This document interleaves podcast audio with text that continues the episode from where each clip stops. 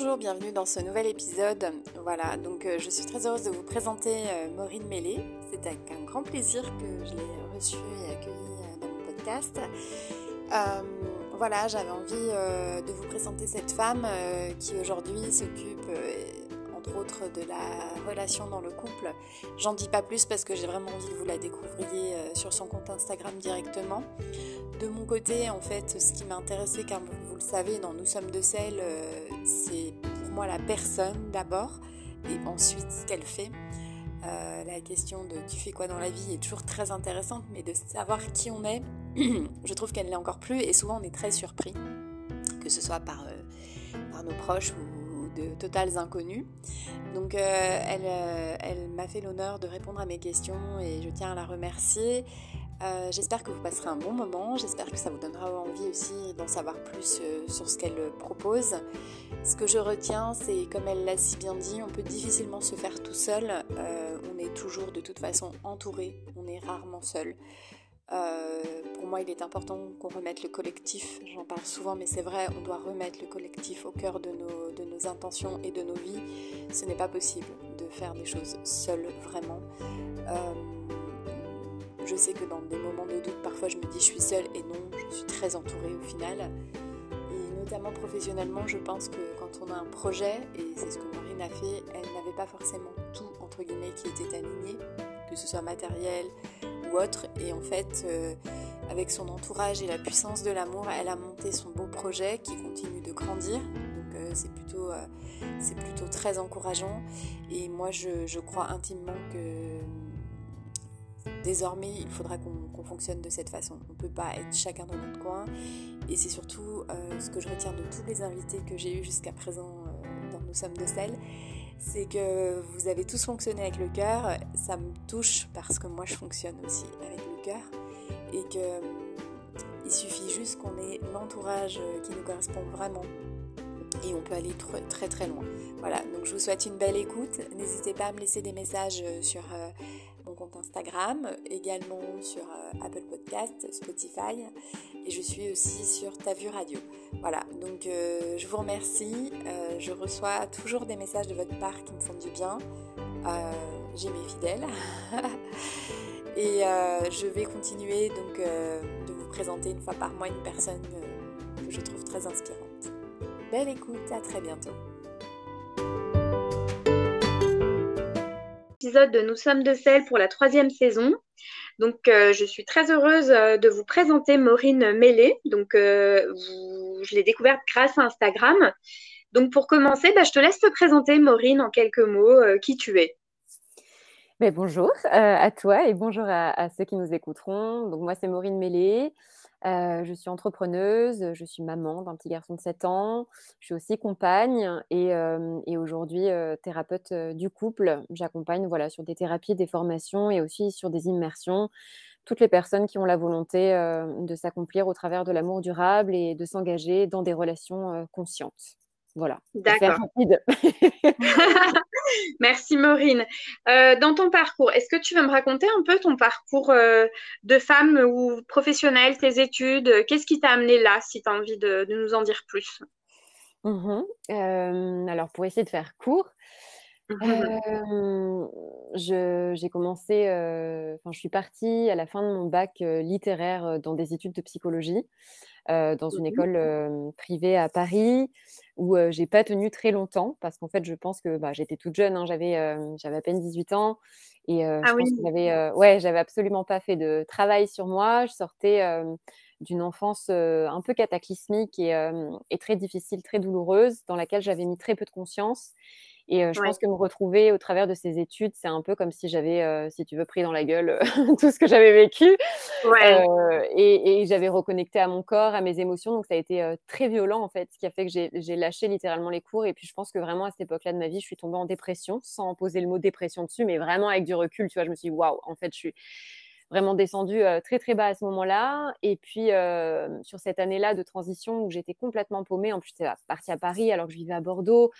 Donc j'avais Oui, j'allais te demander d'où tu étais justement. D'accord. Ouais. Je, suis de Bordeaux à la base, donc j'avais mis beaucoup de distance aussi euh, avec le lycée, avec euh, bah, les gens avec qui je vivais. Euh, donc je, me suis retrouvée très vite isolée.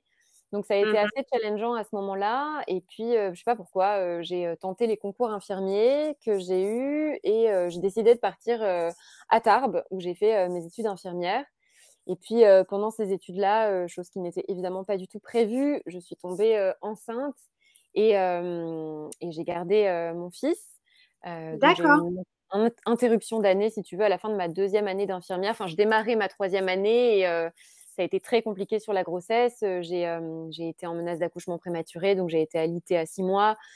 Et, Mmh j'ai eu mon petit garçon à, 34 semaines. ça a été un grand préma et, et ça a été très compliqué aussi. On a failli le, perdre à plusieurs reprises à l'accouchement. Donc, suite à tout ça, en fait, j'ai arrêté mes études temporairement pendant un an et j'ai repris ma dernière année d'infirmière quand, quand mon fils avait à peu près un an. Et voilà, j'ai terminé mes études, j'ai été diplômée, j'ai Mmh bossé pendant plusieurs années dans les milieux hospitaliers. Voilà, j'ai majoritairement fait du court séjour avec de la réanimation polyvalente. j'ai fait de la gynéco, j'ai fait de la chire. Je suis partie aussi en psychiatrie et puis j'ai terminé plutôt dans le médico-social en bossant dans une association à Pau qui s'occupait des gens du voyage. Et, et parallèlement à mon travail d'infirmière, bah, évidemment, ma, ma, comment dire, ma soif de, de, psychologie était très active en fait et j'avais besoin de remettre beaucoup de liens. Et si tu veux, en tant qu'infirmière, moi j'étais vraiment dans des services de soins qui étaient techniques, où il y avait il y avait évidemment beaucoup d'espace pour le relationnel, mais il y avait peu de temps en fait pour ça. Oui, beaucoup plus de techniques que de. Ouais, ouais. Et, après, il y a beaucoup, tu vois, il y a beaucoup d'idées reçues hein, dans les milieux hospitaliers, dans le milieu d'infirmière. En tout cas, moi, je sais qu'à l'époque où je bossais en réa, on me disait, bah ouais, mais en réa, tu fais que du technique, tu n'as pas de relationnel. Au contraire, en fait, les patients, ils sont entre la vie et la mort.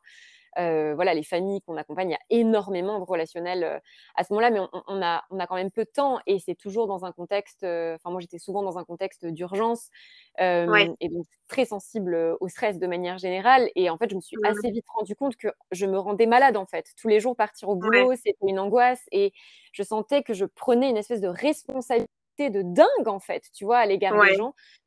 qui au bout d'un moment en fait je j'arrivais plus à la porter en fait. Réellement j'arrivais plus à la porter puis je pense que je mettais de plus en plus de conscience aussi moi sur mon parcours de vie quand j'étais enfant adolescente. Donc moi j'étais en thérapie aussi.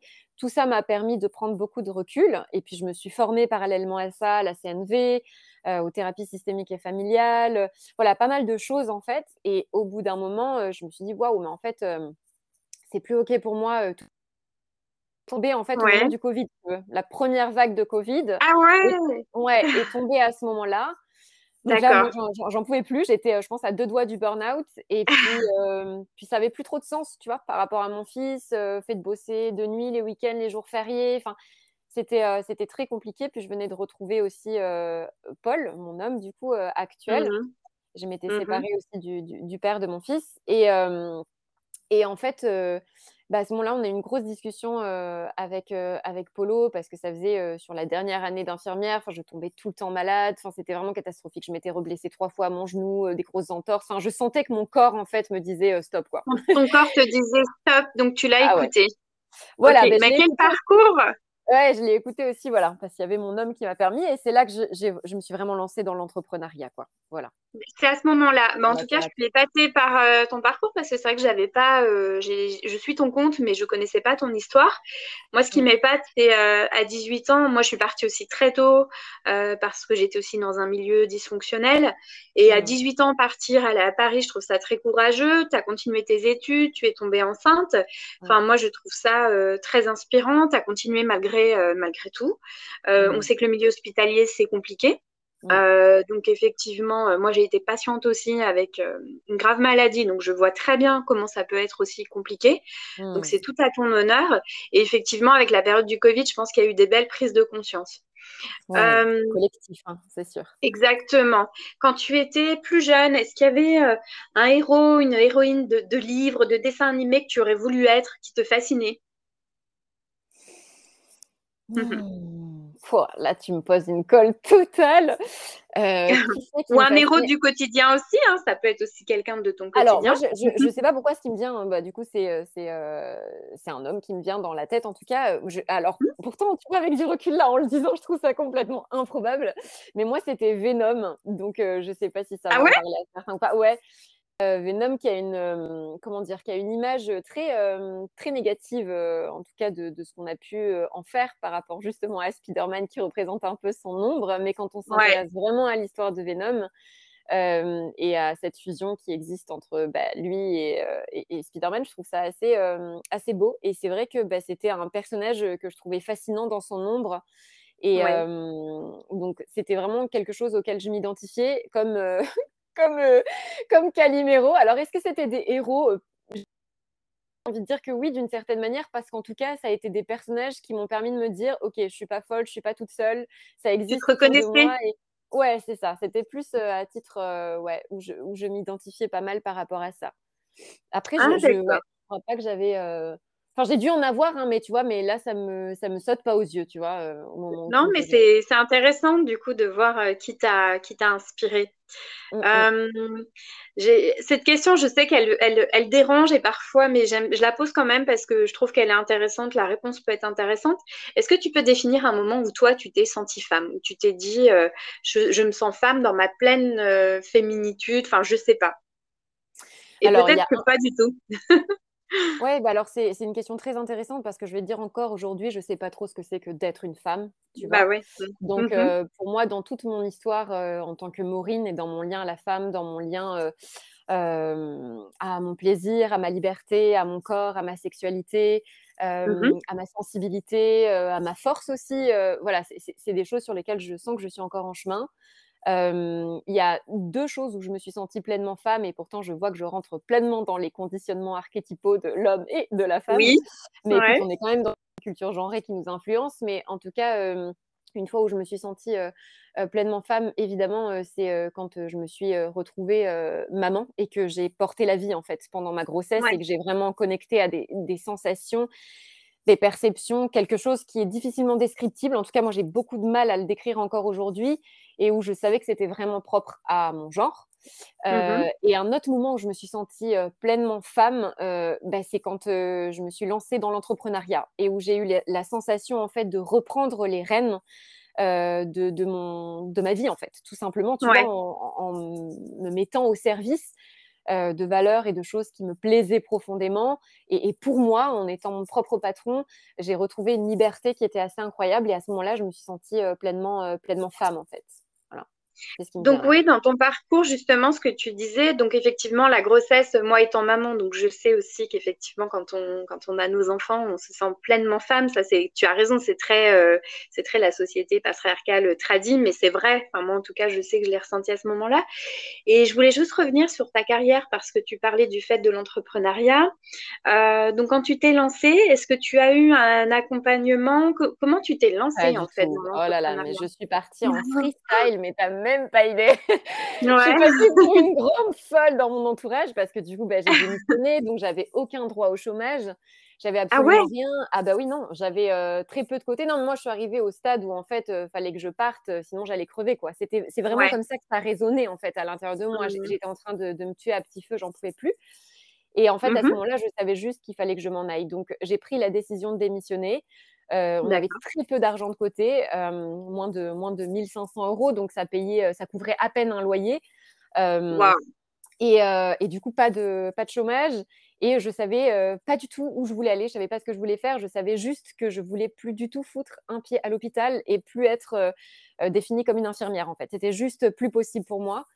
Et, j'étais prête, voilà, à aller bosser même dans les champs, si, ça m'évitait de porter la blouse blanche et les crocs, tu vois. Et, du coup, en fait, bah, on est parti plusieurs mois sur la route avec mon homme à ce moment-là. Et le fait de partir en camion et de vraiment tout lâcher et d'être dans le mouvement, en fait, ça a entraîné quelque chose de très intéressant. Bon, alors j'étais vraiment dans une dualité totale, c'est-à-dire qu'il y avait des matins où je me réveillais, j'étais hyper heureuse, j'étais là, putain, c'est magnifique la liberté. Et puis le lendemain matin, je me réveillais, j'étais en totale déprime, j'étais là, mon Dieu, mais qu'est-ce que j'ai fait? On va mourir. Ouais. donc je, je faisais vraiment ces hauts et ces bas. Et, et, en fait, je regardais régulièrement les offres sur Pôle emploi, voir, tu vois, si je pouvais pas trouver un petit boulot alimentaire, tu vois, un petit truc pour essayer de mmh. réfléchir à, comment je pouvais amorcer le truc. Parce que je savais vraiment pas ce que je voulais faire à ce moment-là. Tu vois, j'avais aucune idée. Pourtant, j'avais plein de diplômes, j'avais plein de bagages, mais je me sentais pas du tout légitime de me lancer, d'ouvrir un cabinet, de voilà. Et en fait, ben là, les dieux, l'univers, enfin pour moi c'est ça. Quand tu fais des, choix osés, la vie bah, te, te, te, rend à hauteur de ce que tu prends, en fait, tu vois, comme Exactement. C'est comme ça que je le vois. Et là, je mmh vois apparaître à Pau une annonce, genre le truc que tu vois jamais sur Pôle emploi, conseillère en lithothérapie, s'il te plaît. et là, je me dis, oh putain, je saute dessus, j'envoie une candidature. Il y avait 180 candidatures. Ouais. Mais aussi à ça, mais voilà, j'avais aucune expérience dans la vente, tu vois, dans le mmh commerce, rien. Et finalement, j'ai fait, ils m'ont quand même pris pour l'entretien et finalement, j'ai été prise donc ça vraiment. Pour une boutique, c'était ça pour ou Ouais, pour une boutique qui était dans une grande surface. Donc je me suis retrouvée, si tu veux. Alors je bossais du lundi au samedi, mais je bossais soit les matins, soit les après, mais c'était vraiment des horaires cool, quoi. C'était 9h30, 13h30, tu vois, ou 14h, je sais plus, 20h, enfin un truc comme ça. Mais quand ça même. Ça laissait du temps. Oui, mmh. ça me laissait du temps, si tu veux, puis c'était beaucoup plus reposant que ce que j'avais toujours vécu jusqu'à présent. Et j'étais quand même dans un univers, dans une atmosphère qui était super chouette, en fait, où j'étais voilà, euh, sur le côté un peu holistique, donc ça me parlait complètement. Et en fait, ce qui mmh s'est passé, c'est qu'il y a eu la deuxième vague de Covid. Donc là, ah oui, c'est vrai que c'était pendant le Covid. Et eh bah oui, on bien aligné sur la deuxième vague. Et du coup, bah, là, en fait, il y a plein de, magasins qui ont fermé. Si tu veux, il y a plein de grandes surfaces qui ont fermé quand tu dépassais les 2000 m2 ou je sais plus quoi. Enfin, ça fermé. Donc j'ai été payée sur, mes six mois de CDD qui m'ont permis de réouvrir mes droits au chômage. J'ai pu mmh. bosser euh, deux mois parce que pendant quatre mois, ça fermait, ça réouvrait, ça machin. Et donc, j'étais chez moi à être payée, quoi. Et donc là, je me suis dit, waouh, mais là, la vie, elle me, elle me sert sur un plateau d'argent. Euh, quelque chose pour me dire bon bah Maureen c'est maintenant en fait maintenant tu c'est le moment mmh. c'est le moment quoi là faut y aller et du coup, bah, là, je me suis montée en tant qu'auto-entrepreneur. J'ai commencé à réfléchir sur des offres, à me lancer mon cabinet de thérapie. Voilà, au départ, j'étais que sur de l'individuel. Je ne savais pas trop où j'allais. Enfin, toi. Et en fait, petit à petit, bah, j'ai commencé à bosser, à m'entraîner. Puis j'ai été repérée sur Clubhouse par une coach. Donc, j'ai bossé pour elle pour faire du coaching dans son école. Donc, j'ai pris énormément d'expérience et de confiance et de légitimité. Et puis, au bout d'un an de, tout ça, bah, je me suis donc là, janvier 2022, vraiment ça a été ma première année où j'ai bossé que pour moi, quoi. Et si je faisais ah, des collages, bah, ouais, ouais, ouais, ouais. En fait, ça fait deux ans que je me suis lancée euh, dans l'entrepreneuriat, mais ça fait mmh vraiment un an que je bosse que pour moi et pas à moitié pour moi et à moitié pour quelqu'un d'autre. Tu vois ce que je veux dire? avec, Plus en tant que prestataire, ouais. Exactement. C'est vraiment pour moi et c'est moi qui prends des prestataires du coup. Donc c'est vraiment. Ah, euh, c'est trop bien, c'est chouette. Ouais, ouais, ouais. Ok. Et donc euh, j'avais parcouru ton site euh, et puis Insta. Donc tu, toi, qu'est-ce que tu proposes exactement? J'aimerais que tu nous en parles un peu. Alors, pour essayer de synthétiser en gros, parce que là, on est en train de refaire faire tout le site internet, puis avec mon homme, on s'est associés, donc euh, du coup, il y a beaucoup oui, de. Oui, j'ai vu ça. Voilà, on passe en société, tout ça, donc on est en train de revoir plein de choses, donc c'est en cours de restructuration. Mais en gros, ce qui est sûr, les trois choses qui sont fondamentales que je propose aujourd'hui et dans lesquelles euh, bah, je me régale profondément, c'est évidemment les immersions qu'on fait ensemble avec mon homme, qui sont euh, bah, des retraites, des stages où on axe principalement pour les couples. Mmh voilà, accompagner les couples, mais il y aura aussi possiblement, comme il y a déjà eu par le passé, des retraites voilà, mixtes ou pour femmes, voilà, même si aujourd'hui, de plus en plus, on, se spécialise vraiment uniquement dans les couples.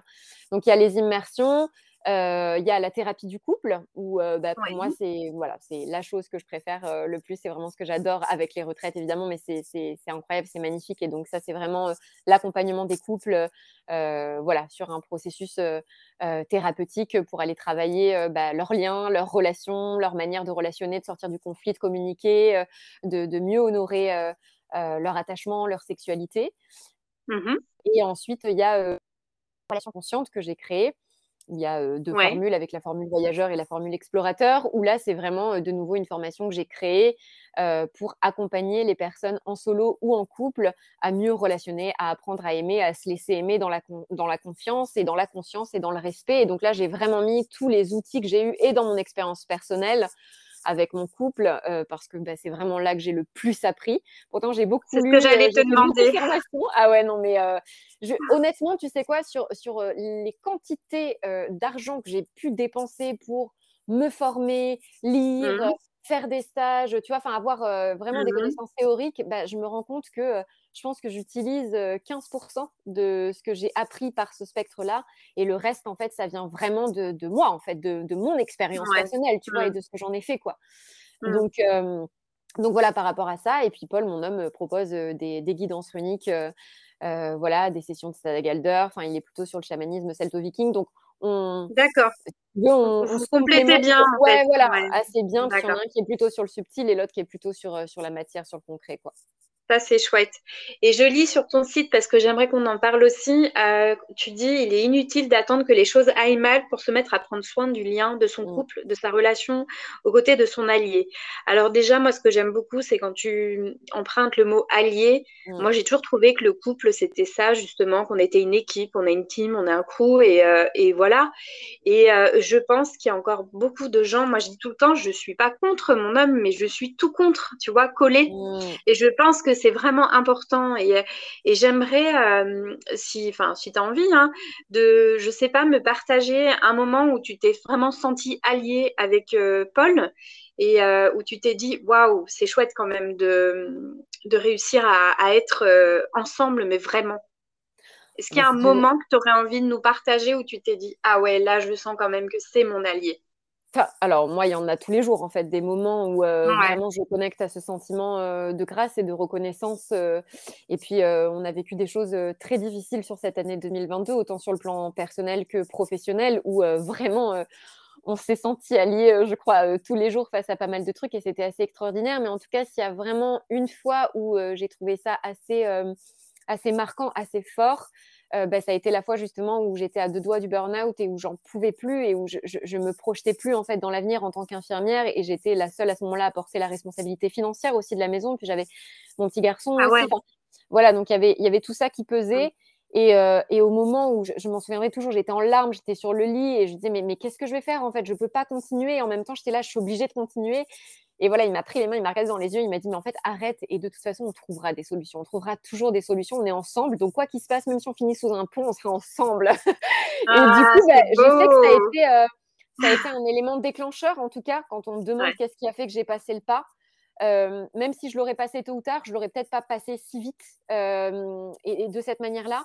Et le fait que mon allié, enfin que Paul euh, m'autorise en fait à prendre le risque de me rendre libre en fait, avec ce que ça implique, parce que la liberté implique en fait bah les risques. Mmh.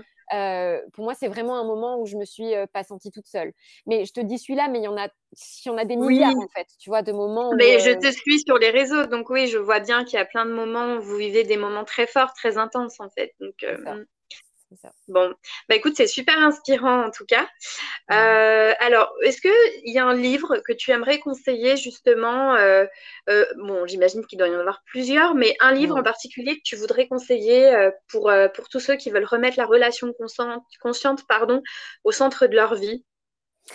Alors, moi, ce qui est sûr, c'est que Harvey Hendrix, je trouve qu'il est assez euh, fabuleux. Alors bon, c'est un peu, un peu péchu, un peu costaud. Il y a aussi euh, les travaux de John Bowlby que je trouve extraordinaires sur, euh, sur le lien d'attachement. Et mmh après, des livres peut-être un peu plus faciles, mais qui, moi, m'ont beaucoup apporté dans ma manière de relationner également avec moi-même. Ben, c'est évidemment Paolo Coelho. Tous les livres de Paolo Coelho, et particulièrement L'Alchimiste, je me trouve assez, assez incroyable. Voilà, mmh c'est quelque chose qui m'a beaucoup transporté. Après, j'ai oublié le nom de l'auteur, mais ça s'appelle Message des hommes vrais aux hommes mutants aussi. Un livre que j'ai beaucoup apprécié. Bon, des livres, je pourrais t'en recommander pas mal. Oui, j'imagine. Bah oui, j'imagine bien. J'aime beaucoup ça, mais en tout cas, je, trouve que c'est toujours délicat de recommander des livres parce que pour moi, en fait, ça fait partie intégrante du travail, du voyage initiatique. C'est-à-dire que partir à la recherche d'ouvrages, rentrer dans une librairie et, être inspiré par le titre, par la description, par les pages, par les mmh. couleurs de la couverture, sans être influencé en fait par le spectre de réalité de quelqu'un d'autre, ben, pour moi, ça fait partie intégrante du chemin. Et quelque chose qui résonne pour moi va pas forcément résonner pour quelqu'un d'autre. Donc c'est pour ça que j'ai tendance à peu recommander euh, de manière mmh générale des ouvrages ou, des films, ou parce que bah, j'estime que c'est une recherche en fait, très personnelle. Ben, c'est intéressant ton point de vue, en effet. C'est vrai que parfois, on a des amis qui vont nous, nous dire tiens, lis ce livre. Et sur le moment, euh, moi, je me souviens quand on m'a offert Femme euh, qui court avec les loups, euh, c'était il y a très ah longtemps. Mmh. Mais on me l'a offert il y a très longtemps. Et c'est au moment de la séparation que je l'ai lu. et il a mmh. résonné, mais un truc de fou, tu vois. Enfin, il m'a fallu cinq ans après pour que ce livre, je l'ouvre et qu'il résonne en moi, où je me suis dit ah ouais, là, ça me parle. Mais tu as complètement raison. C'est vrai que ce point de vue, il est, il est intéressant en tout cas. Hmm. Euh, est-ce qu'en ce moment, il y a un objet qui te symbolise ou même tout au long de ta vie, euh, il y aurait un objet comme ça qui pourrait te symboliser? Alors un objet, je sais pas, je pourrais te donner un animal, moi je trouve Ouais? que ouais, Mmh. pour moi le le le hibou, Ah ouais? ça a été ouais, ça a été longtemps, et ça l'est toujours, hein. J'ai une petite amulette, que j'ai partout, que j'emmène partout avec moi. Bah, ça pourrait être ça comme objet aussi, ma petite amulette avec un hibou dessiné dessus, que j'avais Mmh mh. trouvé dans un dans un petit vide-grenier et bon, il y a très longtemps, de toute façon quand j'étais relativement jeune, je me suis fait tatouer un énorme hibou sur l'avant-bras et ce que j'aime Ouais. avec l'idée du hibou, en tout cas moi, la manière dont je l'ai toujours, hem, expliqué dans ma tête, qu'est-ce qui faisait que j'étais si attirée par lui, c'était que déjà j'avais la sensation que c'était un animal qui avait, heu, une perception et une sensibilité à l'ombre et à la nuit, excessivement décuplée. Donc pour moi, c'est un peu c'est un peu celui qui voit, dans la nuit ce que d'autres voient pas. Donc dans le côté, comment dire? Heu, dans le côté, hem, bah, à la fois, voilà, cette cette faculté de de de voir des choses, incroyables, quand peut-être d'autres regarderaient et se diraient: «Bah non, il y a rien», tu vois? Et te dire: «Mais si, regarde, regarde cet endroit-là, c'est magnifique, il y a de la lumière, il y a ça» et à la fois l'autre côté aussi qui est pour moi, beh, cette fac cette faculté aussi à à savoir ce qui est même dans l'ombre. C'est-à-dire, bah, tu pourras dire tout ce que tu veux, tu pourras penser tout ce que tu veux, heu, ce que j'ai vécu, je le sais, en fait et personne pourra jamais, hem, renier ou heu, ou démentir, en fait, moi, mon histoire et et et et l'interprétation que j'en ai fait, tu vois? Donc pour moi, c'était vraiment, ça a été un ancrage, en fait, dans ma vérité intérieure et de me dire: «Surtout, ne te laisse pas influencer par, heu, tes peurs, tes conditionnements, tes jugements, heu, les attentes des uns des autres, heu, les mensonges des uns». Non, en fait, reste vraiment focus sur ton corps, sur ce que te dit ton corps, sur ce que te dit ton cœur, sur ce que te dit Ouais. tes émotions parce que ça, ça ne trompe pas et si aujourd'hui tu sens ça, tu vis ça, c'est qu'en fait, c'est comme ça, tu vois? Et et donc ça a été vraiment pour moi un un ancrage qui m'a permis de pas tomber, je pense, à un moment donné de ma vie dans la dans la folie, quoi, littéralement. Mais je trouve ça, heu, très chouette en fait, ce qui ressort au final, heu, bah, sans vilain jeu de mots, mais heu, c'est que tu ça évoque la liberté d'être, d'être soi. Et Mmh. enfin moi je sais que je fais un gros travail aussi sur, mes sensations, ce qui se passe. Et en effet, j'ai j'ai le sentiment en tout cas que plus on écoute son corps, il sait. Enfin Ouais, moi je me rends compte ouais, que quand je suis en présence de quelqu'un avec qui je suis pas bien, mon corps, il il me le fait comprendre en fait. Ouais, et quand tu l'écoutes, je trouve en tout cas que c'est un outil merveilleux quand on prend le temps de l'écouter. Donc, heu, c'est très ouais. et et et tu vois, c'est ce que je dis aussi en thérapie, c'est-à-dire qu'en fait, ce qui compte, c'est pas tant c'est pas tant la vérité en soi des faits Oui. factuels. Bon, même si c'est fondamental, c'est Mmh. important évidemment, heu, surtout par Oui, rapport à certaines, certaines situations. Mais, sûr. pour moi, ce qui compte, c'est ce qui est ancré dans le corps, en fait. C'est c'est c'est l'histoire que tu t'es racontée et c'est ce que le corps a mémorisé, c'est ce qu'il a Ouais. ancré à l'intérieur de lui, c'est tes émotions, c'est ça aussi qui compte profondément. Mmh. Et des Mmh. fois, voilà, tu es tu es retraversé par des émotions, par des sensations et tu te dis: «Mais mais je Ouais. comprends pas pourquoi je réagis comme ça, parce que j'ai pas de raison, parce qu'il s'est pas passé ci ou Mmh. passé ça» et Mmh. finalement tu te ramènes à ton corps et tu te dis: «Bah si, pour que ça réagisse comme ça, c'est qu'en tout cas, il il s'est passé quelque chose de suffisamment important ou douloureux ou, Exactement. ou magnifique, en tout cas, mais pour générer en fait ça à l'intérieur de moi» et du coup, pour moi, ça Mmh. permet vraiment de légitimer quelque chose de très subjectif et de très personnel qui est facilement remis en question par le collectif, alors que par état de fait, pour moi, ce que tu ressens, hem, est juste en fait, par essence, parce que c'est là en fait, ça vit en toi, tu vois? Et et je pense que pour toutes les personnes qui ont été d'une manière ou d'une autre, on l'a tous été, mais à des échelles différentes, mais tout pour toutes les personnes qui ont été, heu, victimes, heu, de violences, Ouais. peu importe de quoi il s'agit, heu, sexuelles, Ouais. je pense que c'est fondamental de revenir à cet ancrage en fait, à l'intérieur de soi Ouais. et de se dire: Mmh. «OK, ça a existé» et pas dans le sens, heu, de de de toujours ruminer le passé, non, non, plus dans le sens de légitimer en fait ce que je ressens et les conséquences de ce qui s'est passé dans ma vie.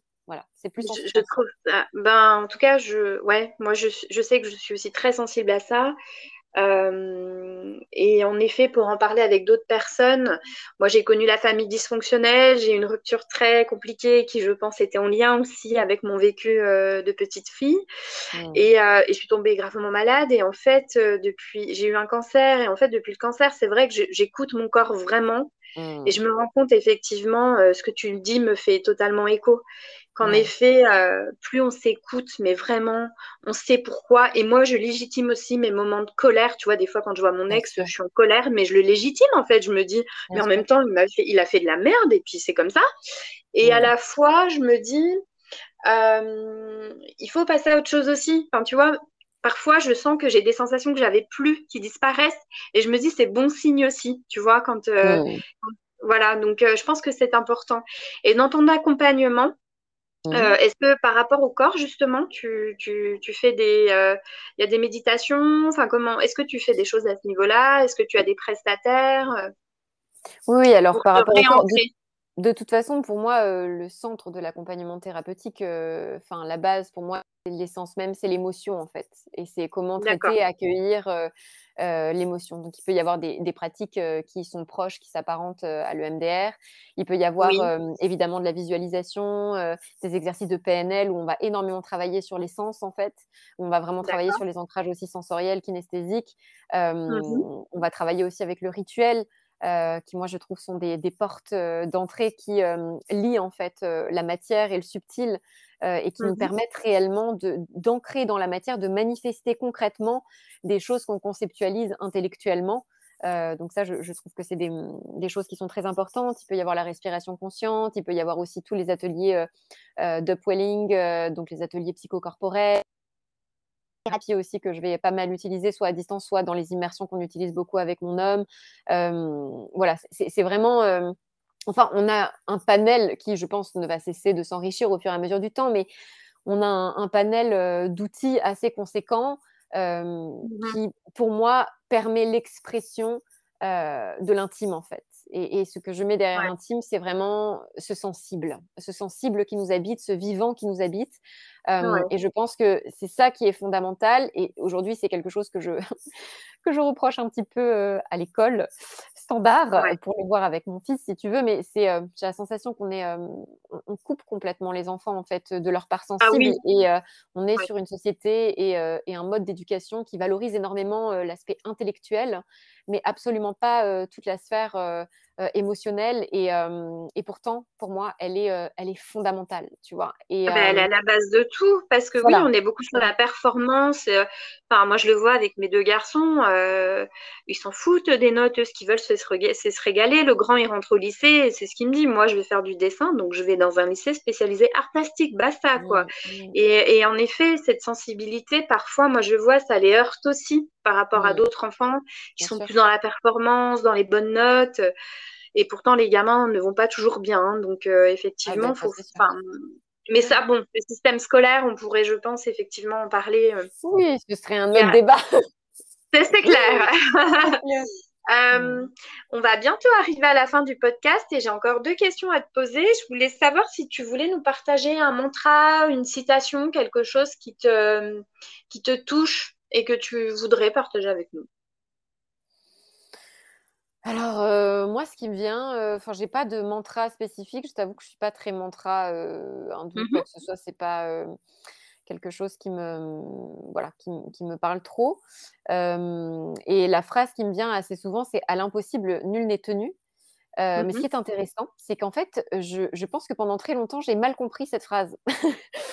Donc, mmh. je vais te dire comment pendant très longtemps j'ai compris cette phrase. Et je crois que j'ai découvert il n'y a pas si longtemps que ça qu'en fait, elle voulait dire l'inverse de ce que je pensais. Mmh C'est-à-dire que pour moi, à l'impossible nul n'est tenu, ça voulait dire que en gros, personne ne peut pas réaliser l'impossible. Tu vois, en gros, l'impossible est réalisable par n'importe qui.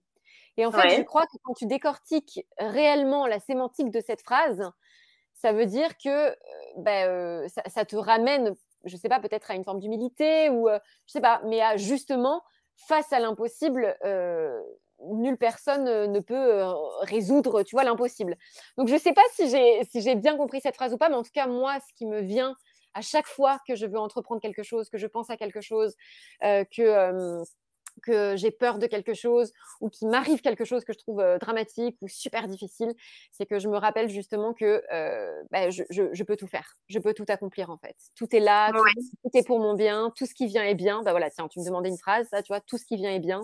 C'est une phrase que je me répète énormément intérieurement. Je sais que pour certaines personnes, elle peut conditionner, tu vois, qu'est-ce que ça veut dire bien, mal, pas bien. Moi, dans le mmh. sens où je la fais vibrer à l'intérieur de moi, c'est tout ce qui arrive est là pour mon mieux et pour m'enseigner quelque chose. Voilà, c'est vraiment comme ça que je la traduis intérieurement et c'est quelque chose qui m'a énormément euh, porté euh, dans les épreuves de la vie de me rappeler que je ne suis pas toute seule et que euh, tout ce qui m'arrive est là pour, pour m'enseigner quelque chose et pour me faire grandir d'une manière ou d'une autre. Ah bah ça c'est évident. Enfin après ça l'est pas forcément pour tout le monde, mais je pense que quand on a quelques petites épreuves dans la vie, on se rend bien compte souvent qu'il y a une raison et qu'elle n'est pas si négative que ça au final. Mmh, Donc mmh. Euh, ok. Je pense qu'on n'a pas le euh, choix d'ailleurs hein, de ce. Je sais pas si on, s'en rend compte parce qu'on le veut ou si on s'en rend compte par survie. Euh, ça, pose la question de la, notion de résilience, mais en tout cas, je pense que c'est par rapport à ça. Voilà, et, on n'arrive pas tous avec le même, euh, même bagage de résilience en soi. Mais euh, ce qui est sûr, c'est que je pense que face à certaines épreuves de la vie, si tu veux, en tout cas, je vais parler pour moi. Pour mmh survivre, je n'ai pas eu d'autre choix à un moment donné que de me dire que ce que je vivais était forcément là pour quelque chose qui était censé me faire du bien et m'apporter d'une manière ou d'une autre et m'enseigner. Tu vois, et ça a été mon moyen de remettre du sens dans des expériences en fait qui me semblaient être complètement absurdes en fait et, juste inacceptables. Et c'est ce qui m'a permis non pas de d'accepter l'expérience parce qu'il y a encore des expériences que je juge inacceptables et toute ma vie, je les accepterai. et c'est OK, tu vois, je, je, suis OK avec cette idée-là. Je ne fais pas du tout la course au pardon ou à l'acceptation comme, comme je vois parfois à droite à gauche, parce que pour moi, c'est source de, de, frustration, en fait. Mais en tout cas, ça m'a permis de le vivre différemment, tu vois, d'une manière plus, plus agréable, plus douce, je dirais. Voilà. Ouais. Ouais, j'ai une vision assez similaire et je pense que à, la base, je pense que tous les humains sont résilients, mais comme tu dis, après, c'est, euh, on n'est pas tous calibrés de la même façon. Et moi, je sais que pareil, dans les épreuves compliquées, donc je, je, je me reconnais dans, dans, ton discours, je me suis toujours dit, bon, bah, il y a une raison, essaie d'en faire quelque chose de beau, de joli, voire de poétique parce que sinon, bah, sinon tu déprimes ou sinon, euh, sinon on va même dans des cas beaucoup plus graves, quoi. Mais, euh, mais tout le monde n'a pas cette capacité et ça, on le voit euh, régulièrement. Donc, la résilience, c'est pas donné à tout le monde, je pense quand même. Mais on, l'a tous en nous. Ah ouais. Qu'est-ce que tu voudrais dire à la petite fille que tu étais? Que je suis désolée, que je lui demande pardon pour toutes ces fois où j'ai été atrocement dur avec elle, où j'ai pas cru en elle, où euh, j'ai pensé que qu'elle servait à rien et qu'elle n'y arriverait jamais, et euh, et que aujourd'hui euh, je suis vraiment profondément fière d'elle et que j'ai beaucoup beaucoup d'admiration, voilà pour pour tout ce qu'elle a vécu et au et que je crois en elle, que je crois en elle et que j'arrêterai bah jamais de croire en elle bah, je pense qu'elle peut, elle peut être fière quand même, cette petite Maureen, même si je la connaissais pas à l'époque-là. Mmh. Mais je pense que oui, elle peut être fière de la femme que tu es, qu'elle est, qu'elle est devenue, et puis de ce que mmh. tu fais, parce que c'est, tu œuvres pour toi, mais aussi pour les autres. Et je pense que mmh. ça, c'est, euh, c'est un beau cadeau qu'on peut faire au monde, en fait. Hein. Donc, euh, Et je vais finir par euh, une dernière question, donc qui est euh, donc euh, est-ce que tu voudrais soit nous partager un poème, une chanson, pas forcément la chanter, après si tu veux chanter tu peux, quelque chose d'artistique qui te touche et que tu aimerais partager avec nous, pas forcément en lien avec ce que tu fais, mais qui tu es? Une chanson euh, qui me touche euh, tout particulièrement. Alors moi, c'est très d'actualité euh, en ce moment puisque je la rechante beaucoup, mais en tout cas, c'est une chanson que j'ai énormément écoutée une époque où j'étais plus jeune. C'est Plus rien des cowboys des, des fringants, pardon. Ouais. Et une chanson que je trouve assez visionnaire pour l'époque où elle a été créée et mmh assez représentative de notre responsabilité collective aujourd'hui à l'égard de notre planète en fait et de tout l'écosystème dans lequel on évolue et du vivant en fait qui est partout autour de nous. Mmh et le vivant se limite évidemment pas uniquement à l'homme. Donc voilà, pour moi c'est je trouve que c'est une chanson qui me traverse, qui me donne beaucoup, beaucoup d'émotions à chaque fois que je l'écoute, même après tout ce mmh temps, et à chaque fois que je la chante. Et, et, voilà, j'ai vraiment envie d'inviter chacune des personnes qui le souhaitent à, aller l'écouter un coup et à, et à, se connecter à leur, à leur manière d'œuvrer pour la Terre, en fait, qui nous accueille aujourd'hui. Ouais, bah écoute, je, je l'écouterai. Ben, on arrive à la fin de cet épisode. Donc déjà, je voulais te remercier, Maureen, d'avoir accepté mon invitation. Euh, merci pour ce beau partage. Euh, j'ai appris à te connaître un peu plus. Et puis, euh, bah, je te laisse, euh, j'ai envie de te laisser la possibilité de, nous laisser un message euh, à nos auditeurs. bah, moi, c'est souvent le même message que j'essaye de diffuser. Alors, je ne sais pas si je le fais bien ou si je le fais toujours de la même manière ou si j'arrive réellement à communiquer sur ce que je ressens parce que je t'avoue, des fois, ça part un peu en live dans tous les sens. Mais en tout cas, ce que j'ai envie de communiquer comme message, c'est que ça me paraît fondamental aujourd'hui en tant que terre, en tant que parent potentiellement d'enfants ou de futurs enfants ou en tant que adulte, euh, à mon sens, responsable et susceptible indirectement euh, d'influencer en fait les nouvelles générations, euh, ça me paraît indispensable de, s'ancrer réellement dans une forme de développement relationnel, de s'intéresser à l'autre en fait et de se décentrer un petit peu de soi. Même si c'est indispensable de se connaître, de se visiter, d'être mmh. assertif, voilà, de mieux savoir poser ses limites, évidemment. Mmh. Et en même temps, moi, je considère que bah, qu'on n'est rien sans l'autre. Euh, donc je sais que ça fait rugir certains quand je dis ça. Euh, moi, c'est ma, ma vision du monde. Moi, je considère qu'on n'est on est rien sans les autres. Je crois plus du tout au mythe euh, du self-made man ou, voilà, ou, ou, woman. En fait, dans tous les cas, j'estime qu'on ne se construit pas tout seul. Et je pense que c'est vraiment rendre grâce en fait aux, aux enfants qu'on a été, qui ont souvent été euh, d'une manière ou d'une autre par la vie, euh, les autres, euh, je sais pas, leurs parents parfois un peu malmenés ou pas aimés à hauteur de ce qu'ils auraient aimé, ou de la façon, tu vois, dont ils l'auraient aimé. Et je crois que le meilleur moyen de réparer ces enfants, de leur donner de l'amour, parce que pour moi, ils sont encore en nous, et eh ben, c'est réellement d'être des adultes responsables, conscients du lien, mmh. dans, cette volonté d'être dans l'amour durable. Et pour moi, ça s'apprend. Voilà, ça s'apprend de s'aimer, ça s'apprend d'aimer l'autre, ça s'apprend de se laisser aimer. Donc, ben, apprenez, parce que c'est un voyage merveilleux qui dure toute une vie et qui est assez extraordinaire et, nourrissant. Bah écoute, merci. C'est un très joli message et, je pense que ça fera du bien à tout le monde parce qu'effectivement, euh, sans les autres, on n'est rien. Et ça, moi, j'en suis intimement convaincue aussi. Le collectif est super important. Donc euh, mmh. voilà. Eh bien, merci. merci à toi, Aurore. Merci à toi pour ta confiance et puis pour cet espace que tu as ouvert. merci.